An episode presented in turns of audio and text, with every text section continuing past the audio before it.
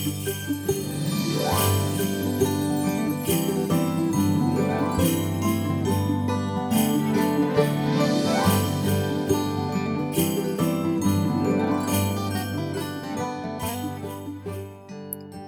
do you think is the most important quality a good friend should have?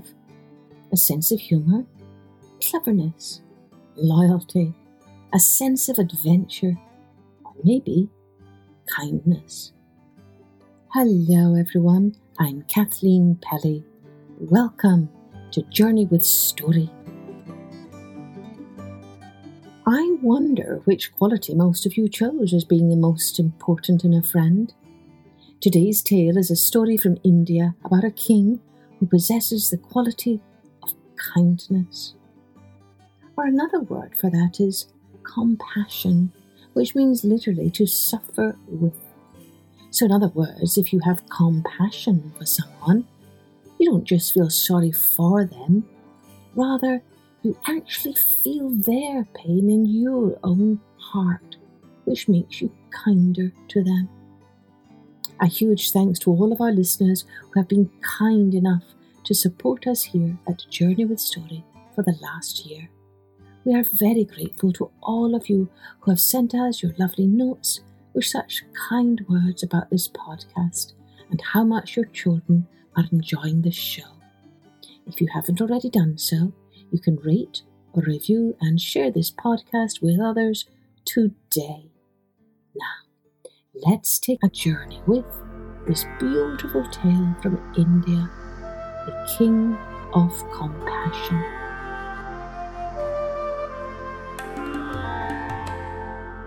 Long, long ago in the land of India, there was a great king who ruled his people with generosity and kindness. He showed compassion for everything for all the birds and animals, and for every person, young and old. He also honoured the gods. So good was the king that every living creature, from far and near, came to his palace to seek his protection and advice.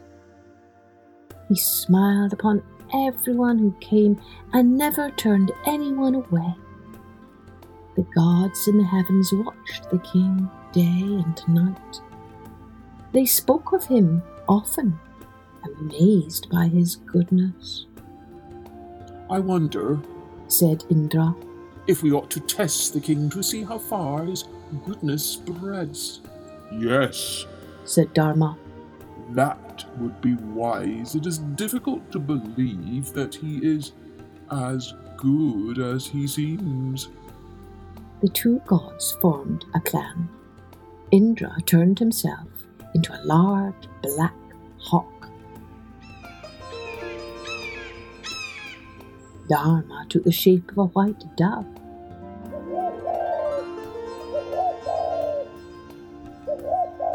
Let us begin, said Indra the hawk, and Dharma the dove began to fly toward the palace. Indra gave chase.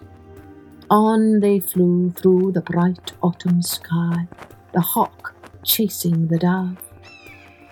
The people down below looked up to see the defenseless dove flying as fast as he could, the fierce hawk close upon him. Fly to the king! The people shouted to the dove. Heeding their words, Dharma flew straight toward the palace and flew inside an open window directly to the room where the king himself sat holding council with his advisers. The dove landed in the compassionate king's arms and nestled there, shivering with fear. A moment later, the great hawk flew through the window and alighted on the table before the king. King, said the hawk, that bird you hold in your arms is my natural prey. Surely you know that.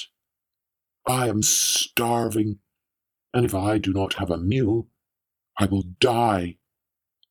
You, good king, would not wish to be responsible for my death. I am a spirited creature, and my presence on this earth was ordained by the gods.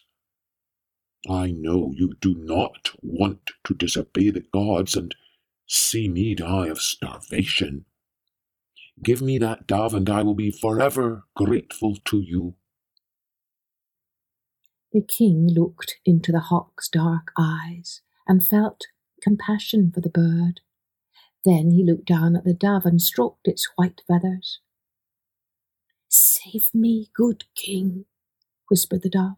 I have come to you for help. My family will not survive without me. The king looked into the hawk's eyes once more and said, I cannot give you the dove who has come to me for protection. To save your life, I grant you any other food you wish to eat. I will give you all that is equal to this dove. The hawk stood tall and proud. Very well, king, the hawk said.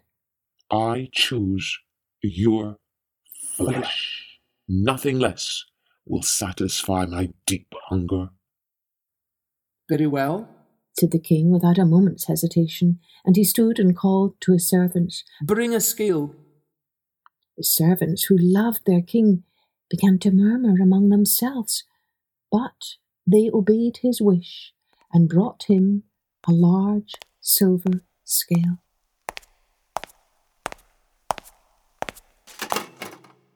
The king placed the dove on one side of the scale, then took up a sharp knife and cut a piece of flesh from his own body and placed this on the other side. The scale did not move. He cut another piece, and still the scale did not budge. He cut again, but the more flesh he placed on the scale, the heavier the dove seemed to become. At last the king stepped onto the scale. Only when he stood tall upon one side did the scale balance. You will have to eat me whole, the king said to the hawk. It seems my weight is equal to the dove.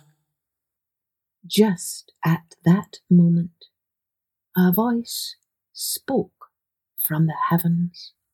Well done, King. This scale is balanced. Take me then, good hawk, said the king. His servants and advisers gasped in horror. King, you must not give up your life for a mere white dove. I will not break my promise, said the king. The hawk and the dove looked into each other's eyes, and at that moment they abandoned their disguises and stood before the noble king in their true forms as the great gods Indra and Dharma.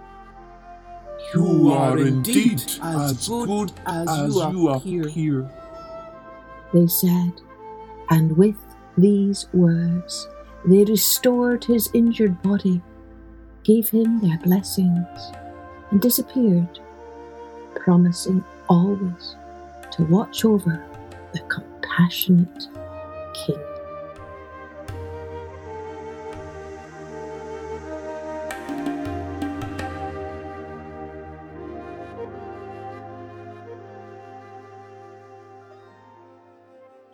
Well, what do you think this story's souvenir is? Maybe it's a reminder for all of us that the most important quality for any leader is compassion. And Maybe it is even a reminder that we could all do well to try and become more compassionate with everyone we meet. And actually, that's what good stories do. They help us see the world through another's eyes and feel it with another's heart. And little by little, we make our hearts a little bit bigger and a little bit kinder. Why? That could be something we all might make as our New Year's resolution to be kinder. To all of you, our wonderful listeners, we here at Journey with Story wish you all a very happy new year. Cheerio. Then join me next year for Journey with Story.